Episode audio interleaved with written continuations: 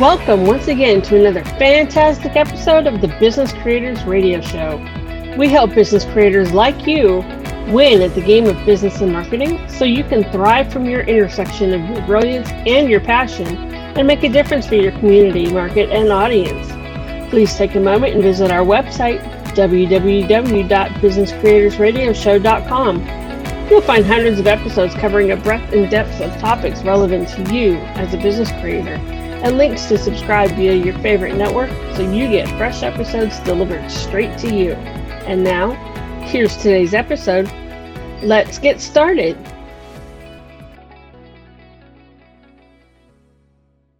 My name is Adam Hommey. I am your host. I am once again honored by your wise decision to tune in and invest in yourself today.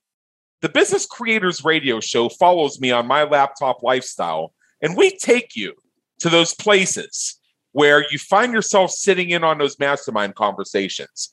You overhear the conversations from the next table. There are ambient noises in the background, birds chirping, air conditioners running, vehicles driving by in the distance, laughter from a distance within the cafe you're sitting in. This is where things happen that move the needle for you and bring you that much closer to your intersection of your brilliance and your passion. So, once again, we come to you from my high tech studio on my sumptuous balcony here in Las Vegas, Nevada, known to some, at least me, as the hottest city in America. And we're going to discuss drawing today. So, let me get a little bit deeper than that. Have you ever seen those sketches that depict a timeline? It may be on a 20 by 20 canvas. It has a combination of human beings as caricatures drawings to represent ideas and concepts. And it just follows a path. In some cases, they literally are drawn as if they're following a path. You may know what I'm talking about. Well, we're going to delve into that and other topics related to thinking visually and amplifying the impact of your ideas. And to share with us today, we have Wendy Wendy Pillars, who is the creator of Sketch More, Think More. Let me just tell you a little bit about her. As a curiositarian and lifeaholic, I love the words. Wendy Pillars thrives on thinking creatively and communicating visually to get to the heart of any message. A consummate explorer of ideas, cultures, and people, she enjoys ideas that add a cognitive push and being able to share that with others. She's an award winning lifelong educator with experiences teaching, learning, and living across the globe, as well as a love for languages, writing, and our planet. She can always be found somewhere immersed in some sort of project or creative endeavor, ideally one that empower, empowers others to create and think differently or serves a community need. From a magician's assistant to air defense artillery officer to firefighter, her incredibly diverse background ensures she has quite a story to tell. Whoa. Okay, Wendy Pillars, come on in. The weather's fine. Hey, Adam. Nice to be here. Okay, I just read off your official bio, and aside from the fact that I'm not sure I'm worthy to be in your presence, and this is my show, wow, what a journey. oh my gosh, right. And I promise I'm not in the witness protection program. Promise, promise. Oh, but if oh, but if you but if you did, but if you did, I would hope you wouldn't tell us. Anyway, right. uh this is a little your bio itself was a bit of a storytelling journey. But t- what we like to do here at the Business Creators Radio Show, before we dive in, I know there are four or five key areas you shared with us in the green room. We want to try and make sure we get through as much as possible today we ask all of our guests to share with us a bit whether it's a specific event whether it's a series of events whether it's a an epiphany. But tell us something about your journey that's brought you to where you are today serving business creators from your intersection of your brilliance and your passion. Ooh, one thing um, i think there's obviously quite a few turning points but there are two that stick out in my mind. Um, one is has to do with the military. And whenever you do have some type of operation, you have this after action report review, or you definitely have like a pre operation meeting and briefing to make sure everybody knows what they're doing.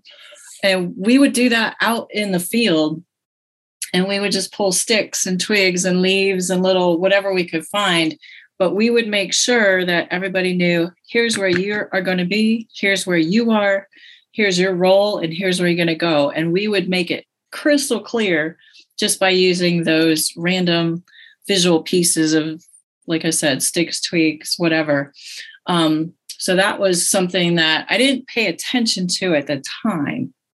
I was like i knew this helped oh. i knew it clarified.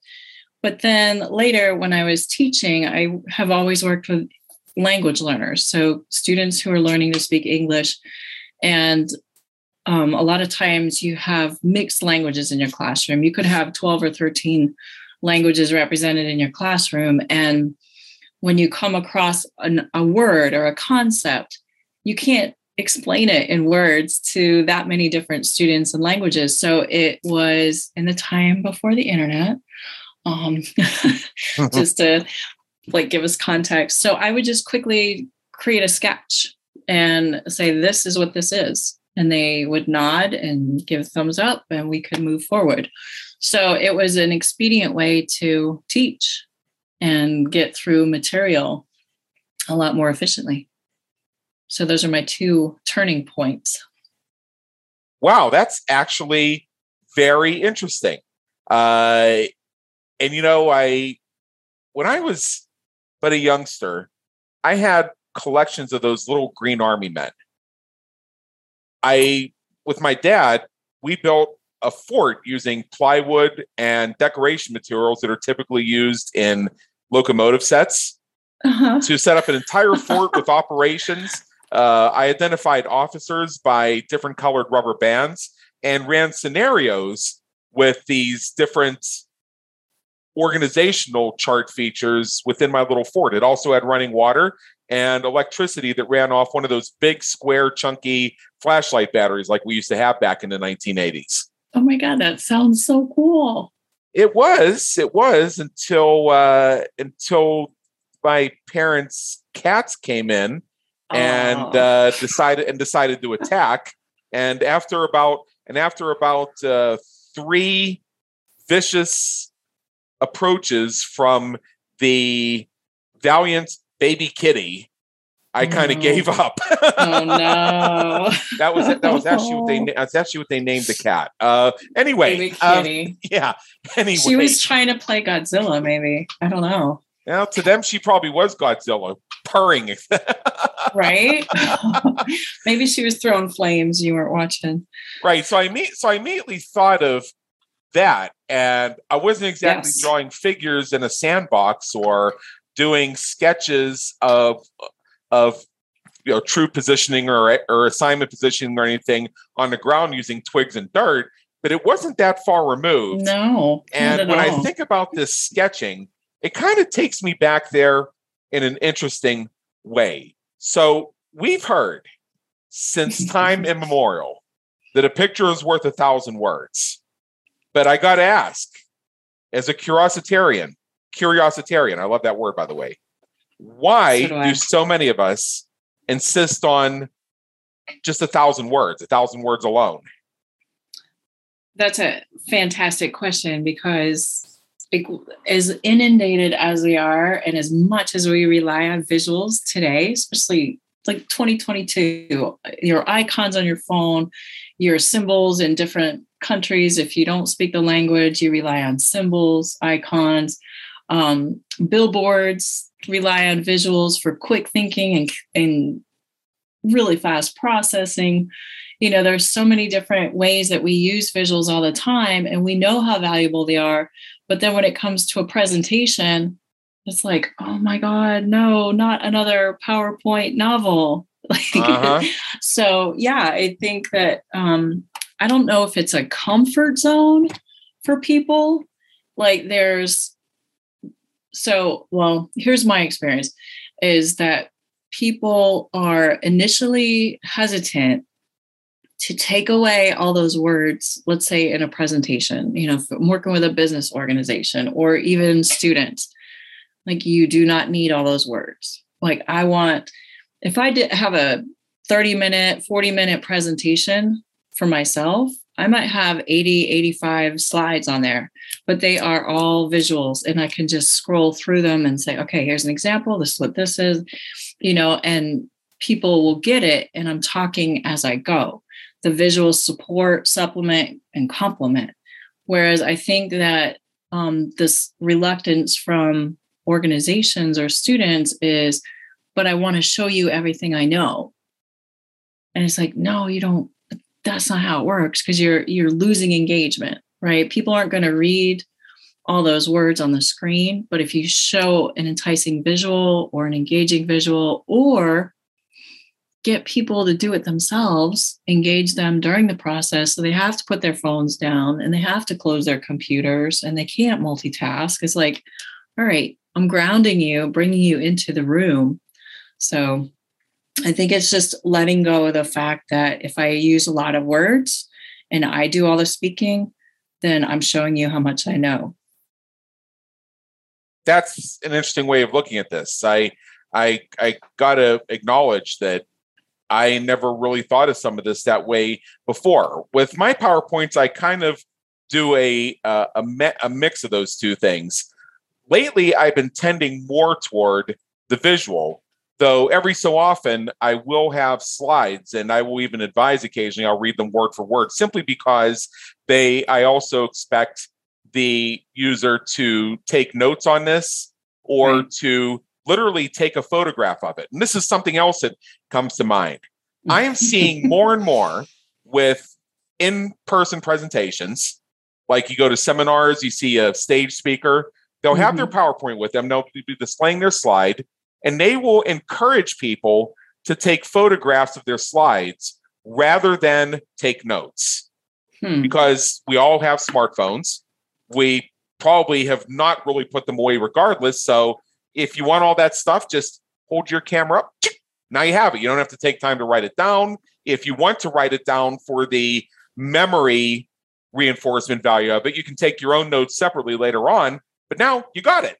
That's what the, that's what the presenter wanted to share. Those are the three key points. That was the aha moment. That was the blueprint. Now you have it. Snap, literally done. So you can mm. bring yourself back into the story that the presenter is taking you through. Right. And I wonder how many people actually go back and look at those. about know. once about once a year when I clean out my directories on my smartphone and I see all these photographs I took at events, par is if I remember which event it was. Right. Yeah. But out of but out of those thing. but out of those four to four to 45 or 50 photos, there will be a couple where I'll say, Oh my goodness, I wondered where that was. Right. And do you share them out on social media? I wonder. Uh, rarely. I usually make I, I, usually make my own visuals within my in-demand expert mastermind.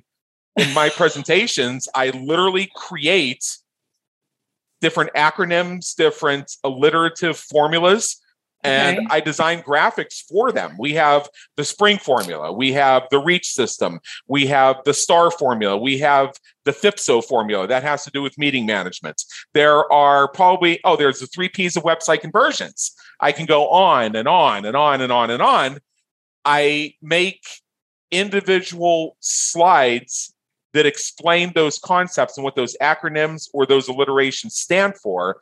Those are the things that I want people to screenshot. Those are the things I want people to capture. And those are the things that I will share on social media because they create frameworks and outlines. And when we see, in my view, and I want to get your thoughts on this actually, when we see something that is a word that has dots between each letter, in other words, it's been transformed into an acronym, mm-hmm. we think, for example, what is the spring formula? If you dig one step deeper, you find out that I'm the author of a book called Groundhog Day is an Event, Not a Business Strategy. And throughout the United States, there are various groundhogs who come out of burrows and tell us whether or not it's going to be spring early or whether we're going to have six more weeks of winter. True. The idea is that the groundhog digs hundreds of pounds of rich soil when they create their burrows and by surfacing that and spreading it around, they cause the greener grass to grow on your side of the fence. And at the same time, the presence of that burrow underscores and reveals opportunities for strengthening your foundation. The groundhog is one of your greatest business mentors when you understand their behaviors and lifestyle. Uh-huh. Good analogy. Yeah. Yes. but yeah, you're you're talking about um, how you make it more visible. That right there, just as you were talking, I can imagine all of those little things happening. Like you were telling a story rather than just any type of narrative that was not picturesque. So that in a sense already gets me thinking in my mind, it gets me curious. So when you were talking about the words with the dots in between the letters and the acronyms, I think that's a fantastic approach because letters are pictures too. And yep. you're engaging people and like you're you're piquing their curiosity. It's like, hmm, I know that word, but what does it mean like that? Yeah, well, let's look at some of the rest of them. The podcast reach, R E A C H system. You gain more reach through hosting a podcast, your key networking, client attraction, celebrity expert branding tool. Reach, R E H C H stands for. Then you have the STAR formula for podcast guesting, S T A R. You become a guest when you're a podcast star, and the S, the T, the A, and the R refer to four different components of becoming a, a, a star as a podcast guest. Then you have uh, the FIPSO formula, which actually does not stand for a word, but it sounds really, really neat.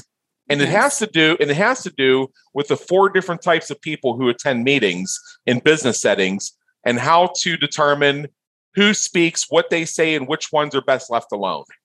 Mm. There's a whole there's a, a there's, a, there's a whole topic on that actually. It's something it's something that I present sometimes in uh, in more corporate settings. And then and then here's something for you. Uh, you know, I noticed you have a website at www.sketchmorethinkmore.com, which I've had a chance to check out. Um, do you get traffic to that website? Um, some. Why? Because people are looking for a service. Yeah. Why, why? Why? Why would you want traffic to your website? That's like that's like the dumbest thing in the world. I mean, if you have it, get rid of it. You neither need it nor want it. well, you want traffic so that you can no, you don't. grow your business. No, you don't. No, you don't. Why? What what is traffic? Oh, traffic is in drive by, not stopping. What is website? Stop. People can't even define traffic and website, yet they want traffic to their websites. If you if you don't have it, get rid of it. You don't need it. You don't want it. What you now I, I get up on stages I say that, and people look at me like I have three heads and just declared that the world is flat. Create a pattern more. interrupt. Tell me like, more. Like what yeah, the heck is like going? This. Like what the heck is going on here? And, and and lately, in some of my recent presentations, I have done a call-in exchange with people in the audience. What is traffic and what is website? And I have yet to have anybody accurately identify either of those terms in a way that's even applicable to online marketing. Unbelievable. So get rid of traffic to your website. If you have it, just throw it away. Instead, what you want to attract are visitors to your web pages who align with the three P's of website conversions pre qualified, prepped, and pumped. So, what have I done there? I've taken a concept, everybody says traffic to your website, traffic to your website. I thought that when I moved into focusing on podcast development as my key business, that I'd finally get away from traffic to your website. But damn it, it's followed me here too. Wow, yeah, you're you make a lot of sense with that.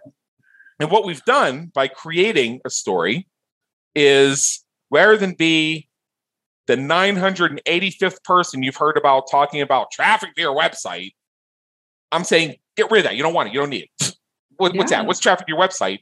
And I've redefined a term with enhancements based on my own experience, my own results, and what I've seen work in the industry, and made myself instantly number one in the new segments.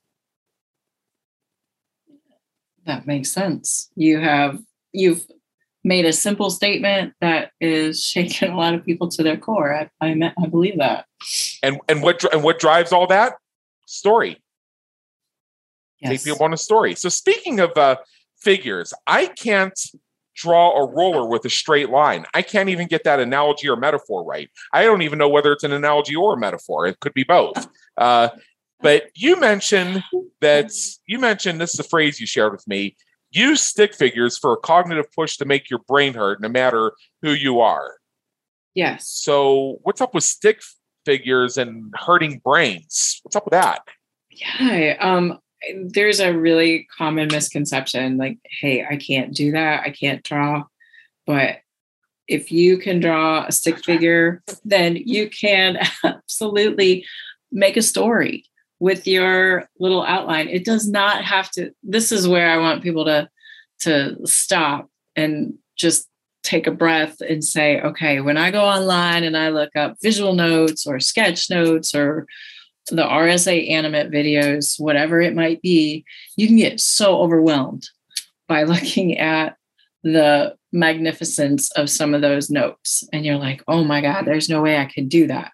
But my suggestion is to start if you can draw a stick figure and you can say, all right, well, what's one activity I'm going to do today? And look at how your body is you know, what kind of, where does it bend? Where does your arm bend? Where does your leg bend? How are you sitting? And draw a box for a computer or draw a couple of rectangles and some two circles for a car and draw yourself doing one thing. And I think when people just give themselves permission to play, that's really rare. Like that's what I see adults, especially and older students, more and more they are so afraid of making a mistake. And so, if you are drawing a stick figure only, you don't have to do anything fancy, and then you tell a story and you make connections, then my students tell me, Miss, this makes my brain hurt. And when I know, yeah. I know when they say that, that they have been thinking, like, just how do I represent this? What words are the most important? what do I prioritize for my information? What is it? What, you know, like in business organizations, it's what is my actual goal? Like if I said, right. all right, show me what traffic is, um, you know, represent traffic with a, a quick sketch, traffic to your website. Now take that and say, all right, how would you attract visitors to web pages? You know, what would that look like? How would it be different? What are your priorities? So um, yeah, it's a matter of actually doing it in order to feel that cognitive push. In the PowerPoint that accompanies the story I shared with you, the representation of traffic to your website are cars attempting to enter a freeway that's backed up at rush hour. they, they, they, they don't need, they don't sense. know if they don't know if they belong there. They're not even sure they want to be there. They're all trying to go the same place and it's getting clogged up. So many people are coming to it that it's risking bandwidth issues shut down. Whereas visitors to your web pages, we represent that with a with a photograph of a happy dog with the little dog smile standing in front of a welcome mat. Aw. See, I think of like a uh, when I think about it, um, I think of kind of like a not Disneyland or Disney World, but like an amusement park where you have different um, it makes me think of hey come on in and let's figure out where you need to go here and what can give you the most value for your for your day or for your time. So yeah it gives me an instant mental image that's very different from traffic to your website. See that goes back to what i've been saying for years i ask people do you want the truth there's no such thing as the truth there are facts which we can prove empirically scientifically and otherwise right. however truth like beauty is in the eye of the beholder. And if you want to debate that one, I have two things for you to think about. If there was such thing as the truth, why do we have why do we have criminal trials? I mean, we we, we should just know. They did they do it or did they not do it? This shouldn't be a matter of debate because there would be truth, the truth. We would just know. Wouldn't that be nice? Yeah. And think about the role of a criminal defense attorney or and also the mm-hmm. prosecuting mm-hmm. attorney, uh, whether it's the district attorney or the plaintiff attorney, what have you. Their role is not to prove the absolute truth or validity of their client's point of view, whether the client is the defendant, whether the client is the plaintiff, whether the client is the government acting as plaintiff. Their role is to demonstrate the likelihood of their opinion being valid beyond reasonable doubt. That's why it's guilty, not guilty, not guilty, innocent. Right. Furthermore, so you- lie detectors, polygraph machines do not fact check. They analyze physiological reactions for signs of prevarication. Prevarication means evidence by change of changes in your your heart rate, your pulse rate, uh, other physiological factors that indicate you're making a conscious effort to develop a story rather than speaking naturally. And that set and that sets off a trigger of prevarication, which comes down to lying. Uh, back to that old thing. Well, you know, if you just tell the truth, you don't have to think about it. Well, even though there's no such thing as the truth, that statement more or less is valid in terms of our physiological behaviors that are actually beyond our control. If physiologically you're creating a story, that's going to reflect in things that polygraph machines analyze, which is also why they're inadmissible because you can cause yourself consciously or not to have those reactions even when you're not making it up. This is why three people can view the same automobile accident in the same intersection from three different angles. All three of them can give mutually contradictory statements, and all three of them pass a polygraph with flying colors. You are absolutely right. You are absolutely right. And, and if and, and if you want and if you like that story, I have one about this bridge that spans the famous Las Vegas River that I'm happy to sell you for a dollar. with lots of water in it right now right? we don't we, we don't we don't have a las vegas river but no. i i have had people ask me where the las vegas bridge is over the las oh, vegas no, river no no no you, you, you, know there's that there's that there's that uh there's that movie uh con air that starred Nicolas cage yeah that showed the plane crashing in las vegas and supposedly there's a tunnel that takes you from the Las Vegas Strip to Fremont Street. You go through this tunnel that goes under a mountain, and this tunnel goes on for two miles. I'm trying to figure out exactly where that tunnel is because to get from the Strip to Fremont Street, you just go a few blocks further down on Las Vegas Boulevard. There is no tunnel. No, I don't. I can't. Yeah. But it's movies. It's movies. Uh-huh. It sells a ticket. Yeah, as I was, as I was, as I've been taught by many uh, people who teach public speaking never let the truth get in the way of a good story. Right. And it's something that has stuck with you, right? And yeah. Your curiosity. So every time I every time I see Con Air or even think about the movie Con Air, I think, where is that tunnel that connects huh. the strip to Fremont Street? I'd love to know where this is. It seems like a cool place to drive. Well, maybe you could um, start like a little tourist business saying that, hey, we're gonna hunt down the lost tunnel. the Con Air tunnel, yeah. Yes. Oh my gosh. Yeah. So what we're dealing with here now is I'm sensing energy, energetic vibes, energy management. So you make a reference to energy management versus time management when it comes to bringing a vision to life. Now, I have a feeling that I have a story about this that parallels and deals with entrepreneurial productivity. But I want to get what you mean by that statement. All right. Um, and lots of, I like all your connections with the physiology of creating a story before we move on. Like, I, like that makes me really think about how, when you talked about the lie detector test, um, just how visceral stories can affect us when we're either creating them or listening to them. So I think that was that was a really cool connection that I hadn't thought about before. Um, but yeah, the energy management versus time management. We always talk about manage your time, block block off your time, schedule your time, you know, calendar your time, whatever phrases are out there now. Uh-huh. But nobody ever very few people talk about energy management. Like if you don't get enough sleep, you're not going to, it doesn't matter how well you schedule your time, you're not going to be able to bring your whole self to the game that next day. Or if you are and it's really hard when you're on the road, but if you're not eating well, right? If you're not getting decent nutrition and nutrients in your body, then again, it doesn't matter how well you schedule your time. Like after a while, it's going to catch up with you. You might be able to handle it for a few days, but um, when I'm talking to people, they always talk about how busy they are and I've scheduled this and I put this on my calendar. And I'm like, well, what about taking care of client number zero first? And that's you. How are you taking yeah. care of yourself so you can show up? Yeah, that's very that's very important. I've gone through that myself.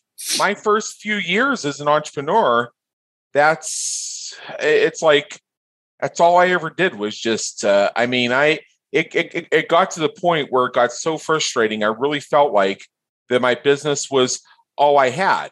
And mm. the one of the several breaking points was when I smashed my printer into a thousand pieces, which I write about in my book. And that's because I had allowed three clients from hell to invade my space at the same time. There's a whole story behind that. I'll say that for another time. Uh, but there was also a case where, due to uh, what candidly was the client's mess up, they thought it'd be really cool to leave a voicemail message for me on a Sunday morning telling me how me allegedly forgetting to do one very small, tiny little thing completely destroyed an entire project, ruined the credibility of everybody involved, and massively shamed them. And you know what? I, oh, all I did for the next six hours was just continually call his voicemail and scream into it. Oh no. And then, and then, and then, and then oh. when I plugged that voicemail, I went to his cell phone and loaded that up. And then when I loaded that up, I went to his oh. home number and jammed up their answering machine with that stuff. Oh, you weren't going to say that to me. Oh my gosh. Well, I mean, on the other hand, he must have thought you had a lot of power. So I guess. well, well, well, well. If me allegedly forgetting to click a link on something that was from information I'd never been provided somehow makes me powerful, okay. Hmm. Wow. Yeah, I'm sorry you had to go through that, but were your, well, were so, your calls well, effective? Well, uh, yeah, yeah. He uh, he uh, did apologize for the whole thing, although he didn't really understand what the big deal was, and I had to explain that one to him. And then I, you know what, I put that under. I don't hold it against him. He's a friend of mine to this day, and this is what it comes down to and i and another friend of mine told me this is no matter how much you think you know you there's always something for you to learn so whenever you commit a faux pas or whenever you say something that inadvertently sets somebody over the edge you think you're just letting off steam but something you say actually goes to the core of their belief system and causes them to go over the edge on you mm-hmm. then think about this is how you, this is what you can say you can say you know up until now i thought i I thought I knew everything about human intercommunication and relationship building. But that just goes to show that as human beings, we are in continuous states of learning and we always have new experiences to look forward to that'll make us even more effective communicators, relators, and community builders as we go along. I agree. And I think that you are talking about a probably a minority percentage of the population uh-huh. I, hope it, I hope it's more towards the majority, but as far as um, just being ready to go I, and looking forward to and loving this concept of learning and the act of learning, there are a lot of people who I have seen like they hit a certain age and they just seem to be like, okay, I made it. I'm good. I don't need to learn anything new or it's right. too much too much work. So that makes me excited to hear your enthusiasm for the learning piece yeah sure. and the way and the way i tell these stories uh, sometimes my stories don't always put me or the actor involved in the best light. Here's what i've discovered and this is the power of podcasting whether you're hosting or guesting. We are the voices of our audiences. I am your voice you're my voice and vice versa we say things that our listeners are, can only think about. Like I can come right out and say that, uh, yeah, I got really irritated by my asshole, idiot, stupid clients from hell that I never should have let in in the first place. And I got so pissed off over it. I took my damn printer and smashed into a thousand pieces. And two years later, when I was moving out of that place to a nicer place, I was still finding the pieces, that piece of garbage that had the nerve to run out of ink halfway through printing out a document when I didn't even have food in the house. Rawr, yeah. Yeah. yeah. So, so a lot of folks have at least felt those urges. Mm-hmm. And some folks have acted upon them, but they may not be in a place where they can express that out of concerns about how they may be perceived. So, by me being the voice and me being able to say, Yeah, I've been there, I've had those natural human reactions and thoughts, and these are the discoveries I made for them. I invite them to have those discoveries for themselves, to learn the lessons that they may not be able to access simply because up until then they did not have viscerally thinking through me to even enable them to process what they were feeling or what they did. Yep, that your that's your element of vulnerability for sure. Yeah, and now and now and now and now I see that in a drawing. I yeah. see being taken down a story path or a storyline. I envision myself sitting in a breakout session at a seminar and I see you drawing various key points where it starts in the upper left hand corner with a caricature of the speaker. And then we see pictures of buildings, pictures of cars, pictures of trees, pictures of oranges, which are my favorite fruit. And these all represent different goalposts and signposts along the journey that the speaker is taking us. So later on, when I view that sketch, I'll be able to hear that presenter in my mind and see the waypoints in the map of the journey they took me down through your drawing. That is a beautiful way to say it. Yes. Yeah. So and, go ahead. Well, it, it kind of goes back to, um, well, first of all, there's the invitation piece. So you were talking about, in essence, your vulnerability and just being that human that other presenters don't necessarily, you know, break that shell of themselves to invite other people in. So I love that you do that because yes, it is an absolute like, phew, okay, he's he sees me.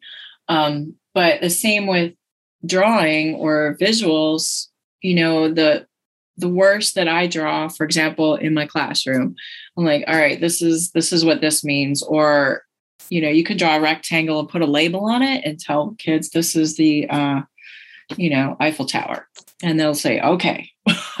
But the you know if you are not a great drawer which doesn't matter then people will be like oh i what is that? You know we'll have fun in class for example and they'll say miss that is what is that? And i say you know that's an elephant. And they're like oh i can do one better than that. And they come right up and they'll take the marker out of my hand and they'll draw their own. And, you know, maybe it looks great, maybe it looks silly, it doesn't matter. But the fact is, like, people will say, okay, I can do that, that much. And then from there, once again, once they get started, then they can get going. Um, and the waypoints in the journey, I absolutely love that. And it also goes back to what you were talking about with facts you know, if you have three different people who are all taking notes at the same time, could be the, the graphic recording piece, even, um, you're going to have three different reputa- representations of that same information, three different interpretations. Is like, that okay. if you ever if you ever tested that where you and other sketch artists simultaneously drew the same thing and then without looking at each other's work while you did and then compared afterwards and had this holy heck reaction. Where did you get that? I haven't done it formally, like in a conference setting, but we have sometimes we'll have visual jams online and we will just throw out kind of current event topics to see all right how would you draw this or how would you draw that and then we'll you know heads down while mm-hmm. we're on zoom and then we all just show our our drawings and it, it's a lot of fun because yeah you get different people from different countries who think of something different or a different style or even colors can add meaning to the the sketches, but students see it all the time. You know, if I, I say you guys all had the exact same information and now look at your sketches, what do you notice? What is different? What is the same? What would you change now that you've seen his or hers? What, you know, like what feedback would you give? And it opens up students' eyes to thinking, oh my gosh, like we all heard or read or saw the exact same thing and this is how we all interpret it. How does that apply to life in general?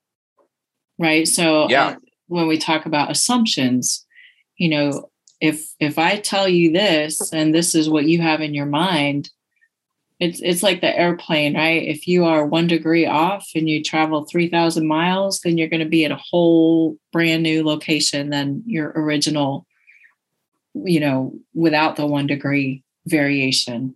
So, just even the simplest of concepts, people assume, oh, yeah, you know, I gave those instructions. And when you leave this meeting, you'll know exactly what to do because I said it so well. And I said it twice. So, there's no reason why you shouldn't know what to do. but if you have people write it down or you have them sketch out, all right, you're going to go from here to here to here by Tuesday, boom, people will get it. So, uh huh.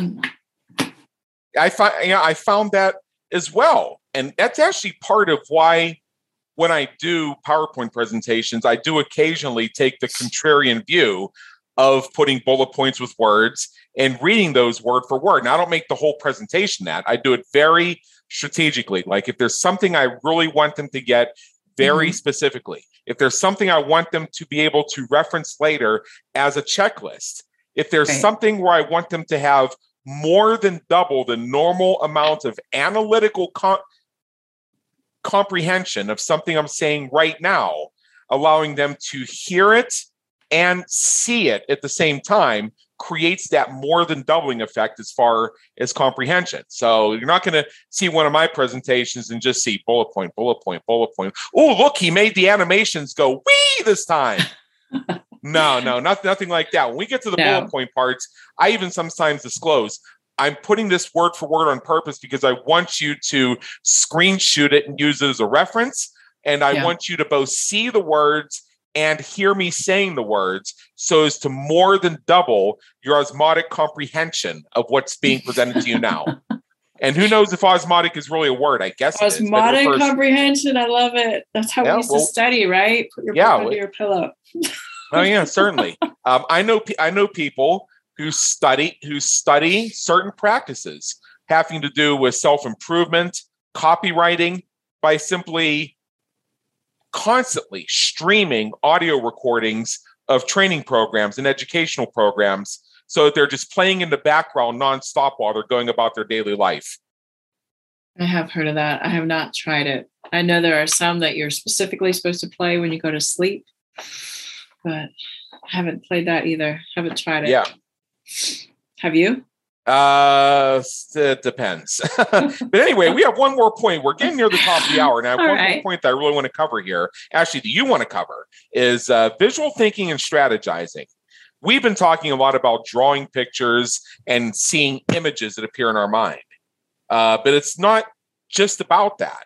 It's not just about drawing pictures. So, can you take us a little bit further on that? Uh, yes, I think um, well, actually, just from my experience, as I've seen, there is a lot of thinking that goes into all of the organization and the content and the representation. Right.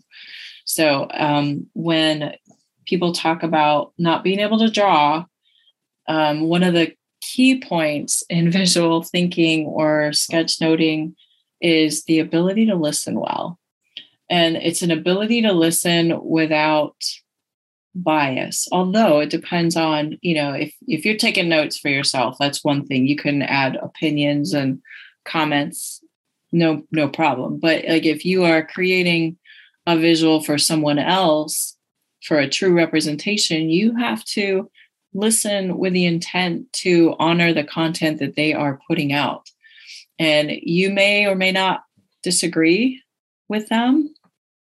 Um, there are some sometimes that I have worked with really touchy subjects, really sensitive subjects, and there it's all I can do to not put my opinion on there or you know some kind of radical color or some type of emphasis on there because it's not mine to emphasize right? So my goal is to listen to the speaker's voice understand the context listen to the audience and their reactions. So yeah. i know that and, and so there's so much that goes into play as someone who is doing this professionally but also with students. So like we'll take you know when i'm starting them off and teaching them how to do this we listen first.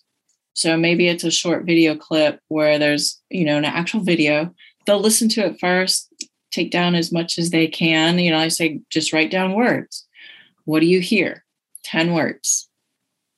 And then we listen to it again, and I ask them to add details.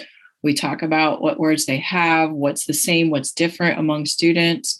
Again, it emphasizes and highlights how differently we can interpret the same information. And yeah. then the third time we'll listen to, you know, like a two, three minute video.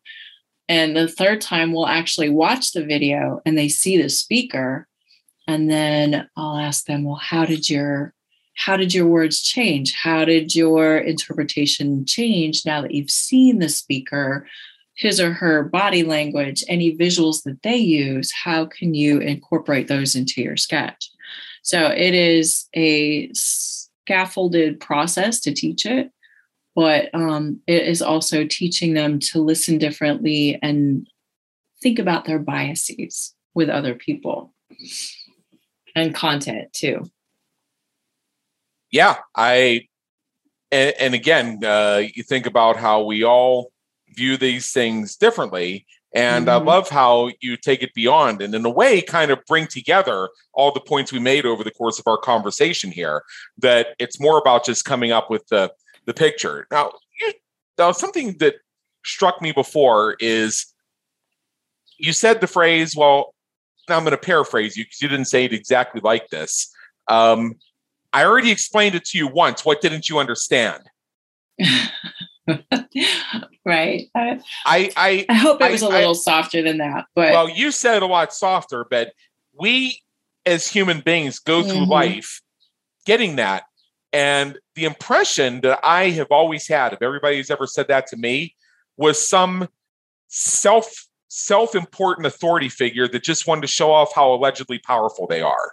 Yes. Like, yeah. oh my, oh my God, you weren't hanging on my every word and you didn't instantly comprehend me. What's wrong with you? What's wrong with you? These are these these these these yeah. are the these are the same folks that if you don't give them exactly the answers that they want to hear, mm-hmm. they'll keep saying, "But you haven't answered the question. When will you answer the question?" I know, and it just makes it's it like, worse. It's, it's, like, here's my shovel. Let me just dig myself hole. Like, oh, now let's flip that around. That's very frustrating to hear on the one side of it. And some of the personality traits and some of the programming that falls into people who exhibit those behaviors, mm-hmm. among them is conditional love.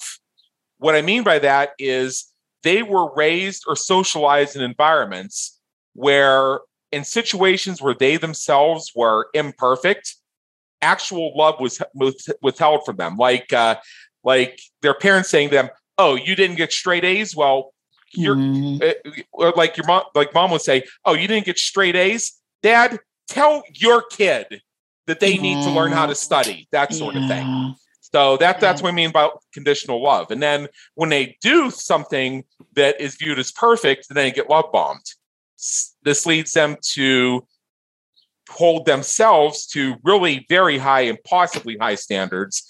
Mm-hmm. And it gets to the point where it seems normal or normative for others to do the exact same thing. So when they explain something once, they may actually feel the cringe of that one time when their parent, guardian, some elder, some adult they said something to them and they said, What was that? And they got smacked for asking because they should have listened the first time. I know. So now they're taking out on somebody else. Uh, right. So this I bring this to because I want us to have empathy and not condemn folks who engage in those behaviors because it's programmed into them. It comes from somewhere. People are not inherently evil. That's been demonstrated time and time again. So, what if we were to equip folks who can't understand why it is that people just never listen and people need to pull the gunk out of their ears and, and, and goddamn focus because I'm tired yes. of explaining this yes. over and over and over yes. and over again when you didn't even explain it right the first time. Right. And, and that's, what, and that's what if, humility and what, piece. And what if they understood that there are different types of learners and there mm-hmm. is the ability to educate and explain through analogy, metaphor, storytelling, and illustration, like drawing. Yes. I I I mean I myself get things when they're drawn for me sometimes more than when I have them verbally conveyed. Yeah, especially um, when you have multi-step instructions or you have a complex idea and you're just trying to understand the basics of it um, there's always this there's a conflict in education too between all right you have students who understand single step or two step instructions but you want to get them build them up to understanding multi-step oral instructions. Right. And you that's know that, that's really hard. And you know you go to a conference or even if you're on zoom with a, a, a group of people like just having a visual that says um, break for 10 minutes and we'll meet back at 6.05 p.m you know and have that there uh-huh. on zoom so people because you know we multitask so much and there's so much input that we don't have time to digest it. So when you say all right break for 10 minutes you're you're out to the bathroom grabbing something to eat and you're like shoot what time do we leave? What time do what time do we have to come back? And you can see that simple little visual uh-huh that says, all right, meet back or this is how this is how conferences and seminars go off the rails because they say we're going to take a five minute break, but they don't define what that means. You know, f- five minutes means to me, well, what this five minutes, the next five minutes, five minutes from now, am I, I just gonna am I just gonna ghost on this whole thing and go home in five minutes? What is it? What is five minutes? But if you right, tell me that if you tell me around. but if you tell me it's two fifty seven and we're going to be back here in five minutes. Or you know, you know, let's make that eight minutes. Three oh five, just because we like we like basic time alignment. So three oh five. Well, you can calculate against three oh five because you can look at a watch, you can look at your phone, you can look at a clock on the wall and see the current time as compared to 305. But after about a minute or two, if you're looking at the time on your clock, you're going to be thinking, well, when did that five minutes begin? I can't remember. Right. I had to go to the bathroom so bad, or I was so hungry, or I had to make that phone call. Or well, it's it's it's yeah. it's, it's, even beyond that. There mm-hmm. sometimes when I'm baking things in my oven, I very rarely forget to set the timer once I preheated. But if I ever forget to set the timer once I preheat and I notice a few minutes in, whatever's in the oven, I just throw it away. Oh no! Because because the, re- the reason is I already know I can't remember how long it's been right. since I put it in, so I can't create a frame of reference for how far into this 20 minutes we are. However, if I set the timer, I know exactly how far we are. Mm-hmm. That's a good connection. Yeah, using the oven is is a perfect way to and describe and, that. yeah, when it and when it comes to baking, if you're a minute off, that can make a big difference. Yeah, yeah, you're right. So yeah, this like the simplest of visuals can really help define clarity and keep that organization together and management Absolutely. together. Absolutely. So um, we're actually at the top of the hour here. This has been so much fun. I love I love art, even though I can't draw a ruler with a straight line. I can't get that analogy right, and I don't even know if that analogy is a meta is an it analogy is or if it's a metaphor. It is not. but uh, but uh, I do want to invite all of our listeners. Uh, you can see some actual examples of how this type of drawing storytelling works. It's right on the page of the Sketchmore Think More website, which is at www.sketchmorethinkmore.com. That's where you can discover more about Wendi Pillars. You can see some of her portfolios uh, pieces. You can see uh, her work with book illustrations. Uh, you can see some, actually, some infographics that are in handwritten artistic form. This is really cool stuff. You should really check this out. And you can see also examples of that keynote speech storyboarding that we were describing in so much detail here before. You can find out how you can work with Wendi and you can discover even more about the whole art and science behind this type of work. So again, let me say the website. It's www.sketchmorethinkmore.com. And as we wrap up, other than visiting your webpage, is there anything that you would urge our listeners to, to do or to consider right now as an immediate potential step forward as soon as they finish listening to this stream now? I challenge you to represent what you learned in one sketch, get a sticky note, not a big piece of paper, write down two or three things that you learned today and try and include at least one sketch to represent that. Absolutely. All right. So, Wendi Pillars, thank you so much for being with us today. It's been an honor. And believe me, in education. We trust you enjoyed today's episode of the Business Creators Radio Show. Check out our previous and upcoming episodes on our website at www.businesscreatorsradioshow.com. While you're there, be sure to subscribe via your favorite network so you get fresh episodes delivered straight to you. Until next time, have a great day. Take care.